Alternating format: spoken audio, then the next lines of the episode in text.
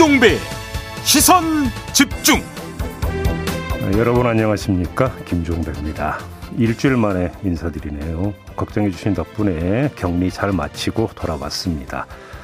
우리 애청자 여러분들도 코로나 조심하시기 바라고요.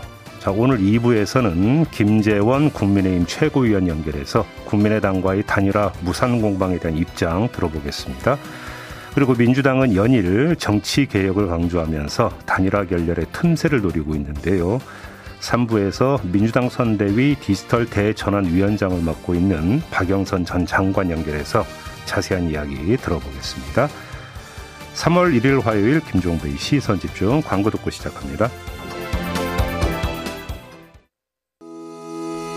시선 집중은 촌철님들의 다양한 목소리를 기다립니다. 짧은 건 50원, 긴 건 100원인 문자 메시지 샵 8001번, 스마트 라디오 미니와 유튜브 라이브로도 시선 집중과 함께 하실 수 있습니다. 믿고 듣는 진품 시사 김종배의 시선 집중.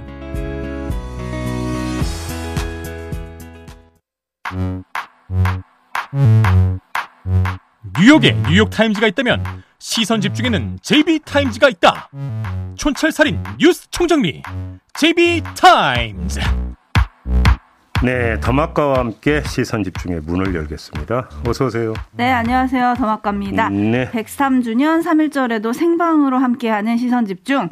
고세원 님이 비 오는 날 3일절도 오고 종배 형님도 같이 오셨네요. 비 그치면 창문 열고 태극기 개양하겠습니다. 음. 인사해 주셨고요. 아름답게 늘자 님. 제비 보러 왔어요. 레드헤어님. 아유, 누가 제비 아니랄까봐 춘삼월 되니 돌아오셨네요. 아, 얘기가 또 그렇게 연결이 됩니까? 봄이 오면님, 드디어 컴백, 김종배 열렬히 환영합니다. 음. 보내주셨고요. 음, 음. 김양곤님은 좀 서운한 댓글을 쓰셨네요. 음. JB 없는 JB 타임즈, 음. 앙꼬 없는 찐빵 같았어요. 그래요? 네, 그동안 빵만 드시느라고 고생하셨습니다. 아, 그 이제 서운하다라는 것은 그 JB 시점이 아니라 더마카 시점에서 그렇다 이거죠. 아, 그럼요. 저희가 JB 없는 JB 타임즈 하느라고 일주일 동안 얼마나 고생이 많았다고요. 어, 좋아, 여튼 좋아 요 분위기 좋던데 보니까. 네. 여튼 네. 어제 미국에서 날아온 이정재 정호연 배우의 미국 배우 조합 남녀 주연상 수상 소식보다 음. 더 반가운 JB의 복귀 환영합니다. 네. 아무튼 좀더좀더 관리를 잘했어야 되는데 어, 하여간 뭐 이렇게 돼가지고 일주일 자리를 비운 거에 대해서 우리 애청자 촌철님들에게 죄송하다는 말씀 좀 드리고요. 근데 정말 겪어보니까 순식간이더라고요. 아. 정말 그 조심하셔야 됩니다.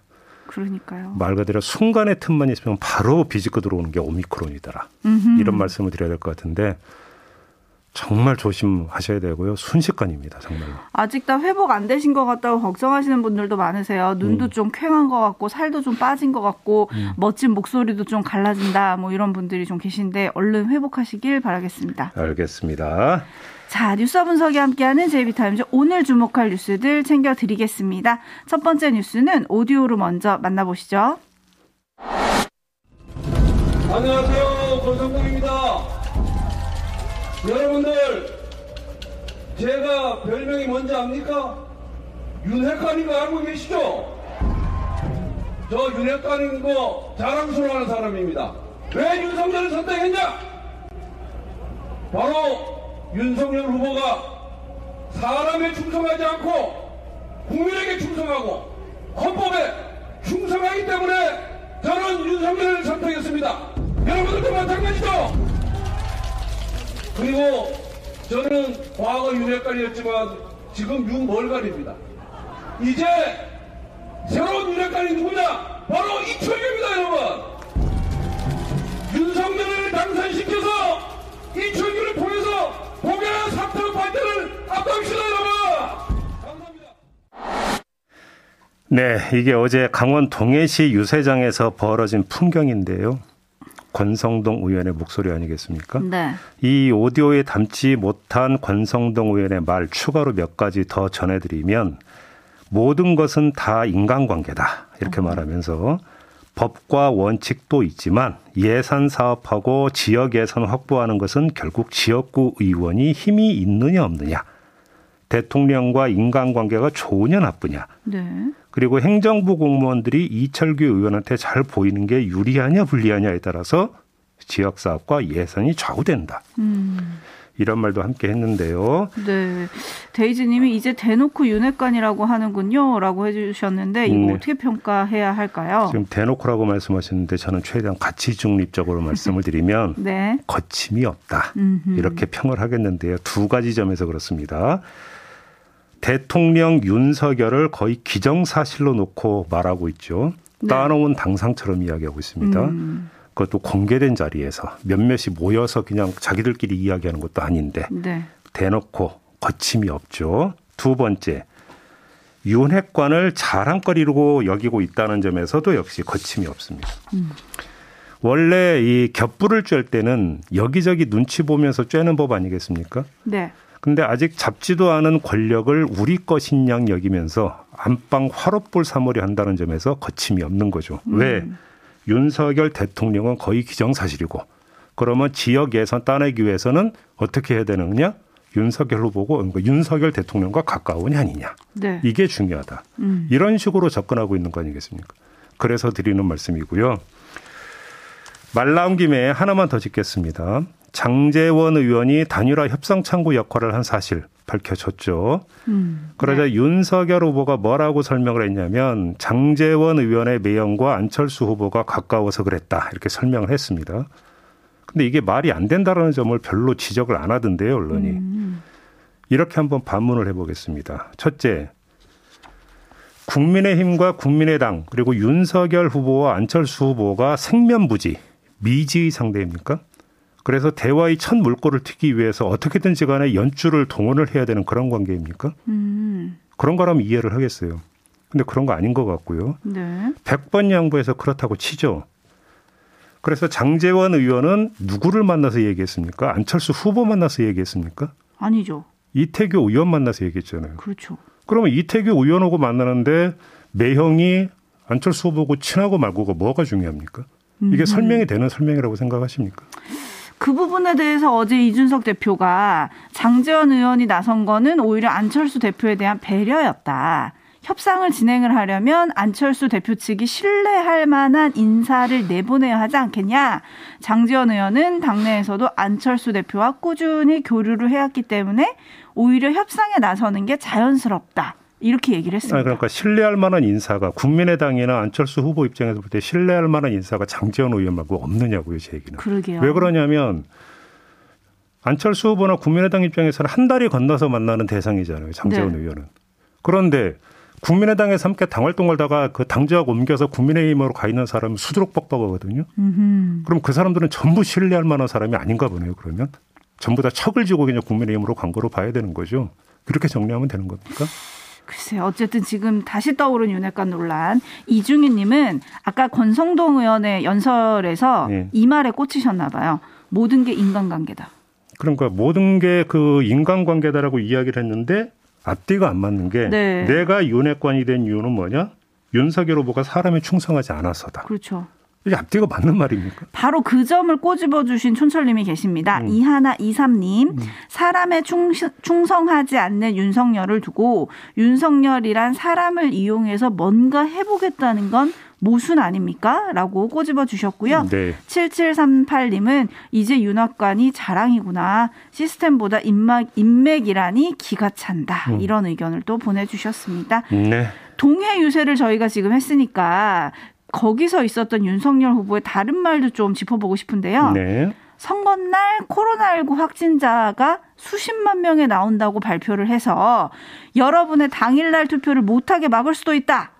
이렇게 윤석열 후보가 얘기를 했거든요. 네. 이건 어떻게 평가해야 할까요? 마침 같은 날 정은경 질병관리청장이 3월 9일 투표 날 확진자가 23만 명 이상이 나올 수도 있다. 이렇게 전망을 했더라고요. 네. 기가 막히게 맞아떨어진다. 이렇게도 볼 수 있겠죠. 음. 그런데 문제가 좀 있습니다. 정부의 발표가 유독 윤석열 후보 지지층에게만 공포감을 심어준다는 근거가 있는 걸까요? 음흠. 예를 들어서 3월 9일 투표날 사람들이 많이 몰릴 것이고 그러다 보면 감염 위험이 높아지고 그래서 감염자 수가 많아질 수 있다라는 우려는 할 수 있다고 생각을 해요. 네, 할 수 있죠. 그런데 그러면 그 투표장에 나오는 사람들이 전부 다 윤석열 후보를 찍으러 나오는 사람들은 아닐 거 아니겠습니까? 음. 그다음에 지금 나오는 여론조사 결과를 종합으로 보면 오차 범위 안에 접전이잖아요. 그럼 반반이잖아요. 그런데 유독 윤석열 후보 지지층에게만 이 점을 강조해야 되는 이유가 뭐가 있느냐라는 겁니다. 음. 근거가 전혀 없는 걱정을 우리는 기우라고 표현을 합니다. 그러죠? 네. 그래서 기우다 이렇게 말씀드려야 될 것 같고요. 이것 역시 100번 양보해서 한 말씀만 더 드리면 그냥 그런 기우 할 수 있다고 치죠. 그러면 어떤 얘기가 따라붙는지 아십니까? 윤석열 후보 지지층만 충성도가 떨어진다는 자기 고백밖에 안 된다. 음. 이런 이야기로 연결이 되는 게 음. 그러면 이재명 후보 지지층은 코로나 감염 위험에도 불구하고 투표장에 나올 수 있으니까 근데 여러분들이 안 나오시면 안 됩니다. 이런 이야기는 상대적으로 충성도가 떨어진다는 자기 판단, 자기 고백, 자기 진단밖에 안 되는 거 아닌가요? 음. 이렇게 연결할 이유가 뭐가 있고 이렇게 이야기할 이유가 뭐가 있는 겁니까 도대체? 8817님이 대선 후보가 음모론을 펼치면 안 되죠. 라고 해주셨는데, 사전투표를 많이 하자. 사전투표 동료를 하다가 조금 삐끗한 거 아닐까요? 뭐 그렇게도 볼 수 있어요. 문맥으로 보면은 그래서 결론은 사전투표 열심히 합시다 이거더라고요. 그러니까요. 그렇게 하는데 그러면 예를 들어서 그러면 사전 투표에 가면은 감염 위험이 없습니까? 거꾸로 이야기를 하면은. 음. 그다음에 본 투표를 할 때 1m 간격 두고 줄 서서 투표하게 돼 있지 않습니까? 그러면 그렇죠. 사, 전 투표장에서는 사람이 하나 없는 상태에서 동무대에서 투표를 하는 건가요? 그건 아니죠. 앞뒤가 맞아야 될 거 아닙니까, 주장이. 이번 주 토요일하고 일요일이죠. 오전 6시부터 오후 6시까지 사전투표가 시작이 되는데 어제 보니까 여야 인사들이 모두 사전투표 독려에 좀 나섰더라고요. 예. 사전투표가 요즘에 좀 꽤 중요하죠. 그좀 짚어주세요, 제이비. 사전 투표가 도입이 되면서 투표율이 많이 오르고 있어요. 네. 투표율이 많이 오르고 있는데 그 전에는 하나의 등식이 있었습니다. 아, 사전 투표율이 오르면 상대적으로 젊은 층이 많이 투표에 참여를 하는 것이고 음. 따라서 젊은 층의 어떤 그 지지세가 확고한 정당이 오히려 더 득을 본다 이런 어떤 등식이 있었는데요. 네. 이것이 이번 대선에서 성립이 되느냐 안 되느냐는 지금 모르는 상황 아니겠습니까? 그렇죠. 현재 나오고 있는 여론조사만 놓고 본다면 예를 들어서 이대남한테 윤석열 후보가 상대적으로 어필을 하고 있다. 아마도 이런 점을 국민의힘에서는 염두에 두고 사전투표 독려를 하고 있는 것 같은데 문제는 민주당 같은 경우도 지금 사전 투표율이 30분, 그러니까 높으면 우리한테 또 유리하다. 이렇게 이야기를 하고 있거든요. 네. 여기에는 또 어떤 문제가 있냐면 이대녀 같은 경우는 상대적으로 또 이재명 후보의 지지세가 높다라는 지금 여론조사 결과도 나오고 있단 네. 말이죠. 네. 그래서 이번 대선은 제가 볼 때는 뚜껑 열지 않고서는 아무도 모른다. 음. 저는 그냥 그렇게 결론 내리겠습니다. 그 말은 저도 할 수 있을 것 같은데 네. 방금 전에 제가 토요일하고 일요일이라 그랬는데 정정합니다. 금요일하고 토요일이 맞고요. 네. 어쨌든 지금 촌철님들도 저도 사전 투표할 겁니다라고 올려주시는 분들이 꽤 많으세요. 음. 그래서 사전 투표가 과연 누구한테 유리할 것이냐 그리고 이 사전 투표율을 여야가 올리는 이유는 결국은 궁극적으로 3월 9일 대선 투표율을 또 끌어올리기 위한 전략이다. 이런 얘기도 많이 하는데 음. 과연 높은 투표율이 누구에게 유리할지 좀 궁금해지고요. 자, 제이비타임즈 다음 주목할 뉴스는 어떤 건가요? 윤석열 후보가 중앙일보와의 인터뷰에서 적폐 수사 발언을 하자 문재인 대통령이 그 다음 날 현 정부를 근거 없이 적폐 수사의 대상, 불법으로 본 것에 대해 강력한 분노를 표한다고 밝히면서 사과를 요구한 적이 있었습니다. 기억하시죠? 네. 그러자 다시 국민의힘이 이거 선거 개입 아니냐 이렇게 맞받아쳤거든요. 음. 이에 대해서 중앙선관위 해석이 나왔다고 합니다. 부당한 영향력 행사 등 선거에 영향을 미치는 행위로 볼 수 없다. 음. 이렇게 해석을 했다고 지금 언론이 보도를 하고 있는데요. 어떤 점에서 그렇게 판단했나요? 음, 중앙선관위는 공무원이 선거에서의 중립 의무를 위반했는지 여부는 선거에 대한 부당한 영향력을 행사했는지 여부에 있다. 이렇게 전제를 하고 부당한 영향력 행사 여부는 발언의 구체적인 내용, 시기, 빈도수, 구체적 상황 등을 종합적으로 고려 판단을 해야 한다. 이렇게 밝혔고요. 한마디 더 했습니다. 문재인 대통령의 발언은 특정 후보자가 현 정권을 비판하는 내용으로 언론 인터뷰를 한 데 대해 참모회의에서 자신의 입장을 표명한 것이다.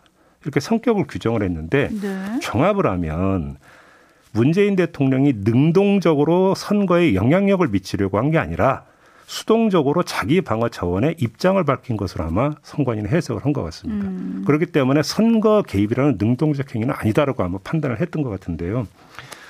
저는 여기서 다른 체크 포인트 하나만 짚어보겠습니다. 선관위의 이런 판단, 이런 해석을 국민의힘과 보수 언론이 어떻게 받아들일지 저는 이게 궁금했었습니다. 선관위가 정부 편 든다, 여당 편 든다 이렇게 보지 않을까요? 그러니까 왜 그러냐면 중앙선관위 어떤 해석 이런 게 나왔을 때 사사건건 사실 보수 언론이 선관위는 너무 지금 친정권적으로 편향돼 있다는 지적을 계속 해왔습니다. 하고 있죠. 그런데 친정권을 넘어서 대통령 발언을 어떤 그 놓고 버리는 해석이기 때문에 네. 어떤 그 이 선관위 해석에 대해서 어떤 대응이 그 다음에 이어질지 왜냐하면 국민의 입장 선거 개입이라고 또 성격 규정을 하고 있었으니까 네네. 그게 궁금했는데 네. 오늘 아침에 조간을 쭉 훑어보니까 거의 다루지를 않았더라고요. 이 뉴스 거의 안 나왔던 거예요. 네, 거의 보도를 하지 않았더라고요. 네. 어제 인터넷판에서 몇몇 언론이 보도한 거 외에는 거의 보도를 하지를 않았던데 음. 왜 그랬을까? 왜 그랬을까요? 저는 그것도 궁금한데요. 만약에 그 중앙선관위에서 이문 이렇게 해석한 거에 대해서 만약에 보수 언론이 이런 데서 다시 치고 나오면서 또 편파적이다. 음. 편향적으로도 해석을 했다고 만약에 나온다라고 한다면 이 문제는 선거판에 다시 소환이 됩니다. 음. 선거판에서 다시 이슈로 부상을 하게 되겠죠. 그래서 이것이 그러면 각각의 후보에게 유리와 불리가 어떻게 영향을 미치는 것인가를 판단을 해서 보도 태도를 정한 것인지 아닌지 요거를 봐야 될 것 같은데 만약에 그런 차원에서 보도 여부를 결정을 했다면 별로 특정 후보에게는 유리하지 않다고 판단을 한 것으로 해석을 해도 되는 거 아니겠습니까? 음... 여기까지만 하겠습니다. 네, 이렇게 정리를 하고요. 뉴스와 분석이 함께하는 제이비타임즈 다음 주목할 뉴스로 넘어가겠습니다. 다음 주목할 뉴스는 어떤 건가요? 이재명 후보가 일본 교도통신과 서면 인터뷰를 했습니다. 네. 여기서 두 마디를 냈는데요. 강제징용의 해법은 일본 정부가 찾아내야 한다. 한국 정부에 요구하는 건 옳지 않다. 이렇게 분명히 입장을 밝혔고요. 음. 두 번째, 당선 즉시 일본 총리와의 정상회담을 추진해서 현안의 포괄적 해결을 위한 대화에 나설 용의가 있다. 이렇게 밝혔습니다. 오늘이 3일절이기도 한데요. 이 발언들을 좀 평가를 해봐야 되겠죠? 앞말과 지금 두 마디를 전해드렸잖아요. 네. 이두 마디가 조화를 이룰 수 있을지가 사실은 관심사 아니겠습니까? 음. 앞말에서 나온 그 문제 때문에 일본이 한일 정상회담을 사실상 거부하고 있는 상황 아니겠습니까? 게다가 7월이 되면 일본 참의원 선거가 예정이 되어 있습니다. 네. 이렇게 되어 버리면 그 이 강제징용 해법 문제와 관련해서 한국 정부하고 척을 지고 대립각을 세우고 있는 자민당 정권 입장에서는 선거에 활용을 해야 되지 않겠습니까? 그런 점에서 과연 일본 정부가 해법을 찾아내겠습니까? 제가 볼 때는 해법 찾아내고 하려고 하는 생각 별로 없을 것 같거든요. 음. 이런 상태에서 한일 정상회담에 응할까요? 별로 응할 것 같지도 않습니다. 네. 그런 점에서 이재명 후보의 어떤 입장 표명은 원론적인 입장 표명으로 이해를 하면 사실은 돼요. 되는데 그래서 언론도 별로 거의 보도를 하지 않았더라고요. 음흠. 극히 의례적인 그냥 발언 정도로 아마 치부하고 넘어간 것 같습니다. 근데 제가 오늘 이 뉴스를 pick한 이유가 있는데요. 네. 하나의 체크 포인트가 있기 때문입니다. 뭔가요? 요 그러니까 그 인터뷰 내용을 전한 기사를 보니까 이재명 후보가 민주당 대선 후보가 된 다음에 첫 번째로 갖는 일본 언론과의 인터뷰라고 하더라고요. 어허. 그러면 이재명 후보 입장에서 왜 이 시점을 택했을까? 요걸 좀 볼 필요가 있겠죠. 음. 누가 보더라도 바로 오늘 3일절을 염두에 뒀다고 볼 수 있는 소지가 있겠죠. 그렇겠네요. 그렇죠. 거기다가 문재인 대통령도 3.1절 메시지를 내놓지 않겠습니까? 네, 주목된다라고 오늘 아침에 뉴스가 많이 있더라고요. 그러니까요. 그냥 일과성 메시지 내기에 그칠지 음. 아니면 이 계기로 이슈를 만들려 할지 이재명 후보 측에서 요걸 좀 음. 지켜볼 필요가 있겠다. 왜 그러냐면 특히나 또 계기가 하나가 부여됐습니다. 저번 2차 법정 토론에서 우크라이나 관련 발언으로 비판을 받지 않은 않았습니까? 그래서 사과까지 했죠. 그렇죠. 네. 이런 상태에서 이슈를 다른 쪽으로 돌려야 되는 동기가 지금 확실하게 있습니다. 이재명 후보 입장에서는. 네. 근데 이런 문제에서 대일 문제로 돌려버리면 2차 법정 토론에서 불거졌던 또 하나의 문제, 한미일 안보 동맹에서 일본 자위대 한반도 그러니까 상륙 가능성에 대한 네. 윤석열 후보의 발언을 오히려 또 키울 수도 있다라고 하는 음. 이런 전략적 포석을 갖고 있는지는 잘 모르겠습니다만 그것이 지금 3일정이라는 계기를 통해서 다시 촉발될 가능성도 배제할 수 없고 그래서 교도통신과의 언론 인터뷰 한번 주목을 해봤다. 아하. 이렇게 말씀을 드리겠습니다. 그러면 저희가 또 주목해야 될 거는 오늘 아침에 나올 문재인 대통령의 3.1절 메시지 네. 그리고 그 이후에 나올 여야 후보들의 메시지 이걸 좀 주목을 해봐야 될 것 같은데요. 네. 8849님이 최근엔 우크라이나 사태가 더 영향이 크지 않을까요? 라고 해주셨는데 음. 지금 잠깐 제이비가 말씀하신 그 2차 법정 토론에서 붙었던 안보 간 충돌이요. 네. 요거는 또 표심에 어떤 영향을 좀 줄까요? 그러니까 지금 그 이재명 후보나 윤석열 후보나 모두 일정하게 발언 과정에서 삐끗한 부분이 있잖아요. 살짝, 네. 그렇기 때문에 언론 같은 경우도 두 개를 같은 그 저울대에 올려놓고 같이 지금 그 전달을 하고 있지 않습니까? 네. 이런 점에서 놓고 본다면 어떤 게 더 무게가 더 나간다라고 판단하기는 쉽지가 않을 것 같습니다. 음흠. 문제는 그 이후 이제 지금 그 이후에 진행되는 양상에서 이것이 어떤 문제가 더 이슈로 부상을 하느냐. 근데 네. 어제까지만 놓고 본다면 어느 쪽에 더 무게를 두고 이슈가 부상이 된다고 보기는 어려울 것 같아요. 어허. 근데 그래서 제가 주목하는 게 3일절이라고는 오늘의 계기가 그럼 또 이 과정에서 어떻게 작동을 할 거냐. 네. 이걸 보자라는 거죠. 그렇기 때문에. 알겠습니다. 이렇게 체크 포인트 남겨두고 마무리해야 되겠고요. 그리고 또 관련한 문제는 2부와 3부에서 만나게 될 여야 인사들과 인터뷰에서 또 짚어보도록 하겠습니다. 네. 소림님이 더마카 사전투표 금요일과 토요일이에요라고 해주셨는데요. 네, 정정했습니다. 금요일과 네. 토요일이 맞습니다, 여러분. 네. 네. 죄송합니다. 혼란을 드려서. 음. 자, 이렇게 마무리하겠습니다. 더마카 수고하셨습니다. 고맙습니다.